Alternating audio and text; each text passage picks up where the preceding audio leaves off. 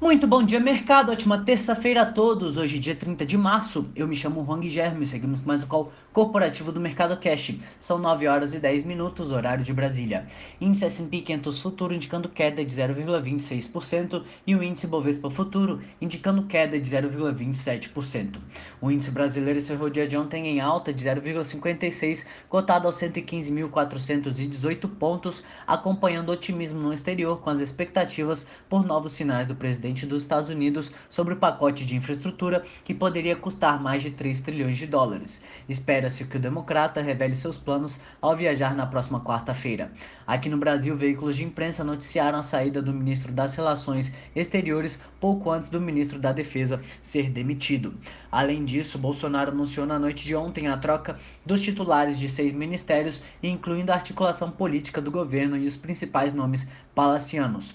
Hoje, nos mercados mundiais, as bolsas operam mistas. Nos Estados Unidos, o rendimento dos títulos de 10 anos do Tesouro Americano superou a marca de 1,76% no início da manhã, com investidores monitorando o plano de infraestrutura. Na Europa foram divulgados dados sobre a confiança de empresas e consumidores na zona do euro, que atingiram 101 pontos em março, superior à projeção de 96 pontos e ao patamar anterior de 93,4. A confiança do consumidor em março recuou 10,8 pontos, em linha com projeção de analistas e com valor anterior. A confiança industrial na zona do euro avançou 2 pontos em março, acima da projeção de recuo de 5 pontos e superior ao patamar anterior da queda de 3,1 pontos. Além disso, em uma carta publicada conjuntamente em jornais ao redor do mundo, líderes mundiais pedem por um tratado para lidar com a pandemia globalmente. A carta foi assinada por mais de 20 líderes e autoridades globais da África, Ásia e Europa, incluindo o primeiro-ministro do Reino Unido, o presidente da França, a chanceler alemã, além do diretor-geral geral da OMS e o presidente do Conselho Europeu. O Eurostox opera em alta de 0,47, a Alemanha sobe 0,71, Paris sobe 0,50%, Milão avança 0,31% e Reino Unido opera em alta de 0,18%. No mercado asiático, as bolsas sobem, segundo dados divulgados pelo Ministério da Economia, Comércio e Indústria do Japão. As vendas no varejo recuaram 1,5% em fevereiro no país em comparação com um ano antes. O desempenho foi melhor do que a queda de 2,8% esperada pelos analistas. O índice de Xangai fechou em alta de 0,62, Hong Kong em alta de 0,84 e Tóquio em alta de 0,16%. Aqui no Brasil, o IGPM acelerou a alta de 2,94% em março, ante 2,53% em fevereiro. O resultado do mês ficou abaixo da expectativa dos analistas de avanço de 3,05%. Além disso, o canal de Suez no Egito foi reaberto para tráfego de navios em ambas as direções na noite de ontem, após o desencalhe do Ever Given. Entre as commodities, os contratos futuros do minério de ferro negociados na Bolsa de Dalian fecharam em queda de 0,86% e o petróleo Brent opera em queda de 1,66%.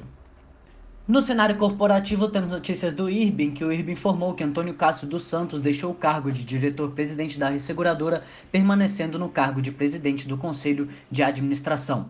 Neste meio tempo, Wilson Toneto, vice-presidente da companhia destacado pelo IRB como executivo com longo histórico no mercado segurador brasileiro e no IRB Brasil, acumulará de forma interina a presidência da companhia com as suas atuais funções nas áreas técnicas, atuariais e de operações. Lynx. Já a empresa de tecnologia para o varejo, Lynx informou que detectou uma perda extraordinária de cerca de 41 milhões de reais em seu braço de pagamentos. Em fato relevante, a empresa mencionou perdas operacionais incomuns na Lynx Pay como consequência do cancelamento de transações atípicas por parte de terceiros na utilização de máquinas comercializadas por um parceiro comercial cujo nome não foi revelado. Petrobras. Homem de confiança do presidente da Petrobras, o gerente executivo de recursos humanos da empresa, Cláudio Costa, foi demitido na segunda-feira por negociar ações da estatal em bolsa pouco dias antes do anúncio do lucro recorde do quarto trimestre do ano passado. Em nota, a Petrobras diz que este foi um episódio pontual de insider trading, uso de informação privilegiada. Eternit. A Eternit, por sua vez, informou na segunda-feira que fechou acordo vinculante com a compra da fabricante de telhas de fibrocimento com fibra por 110 milhões de reais. Vale. Na segunda-feira, a Vale afirmou que recebeu uma comunicação do BNDES sobre o lançamento da oferta pública de distribuição secundária de debêntures participativas, espécie subordinada da sexta emissão, de titularidade do banco da BNDESPAR e da União, respectivamente. Por hora, estas são as principais notícias. Desejo a todos um excelente dia e ótimos negócios. Um forte abraço.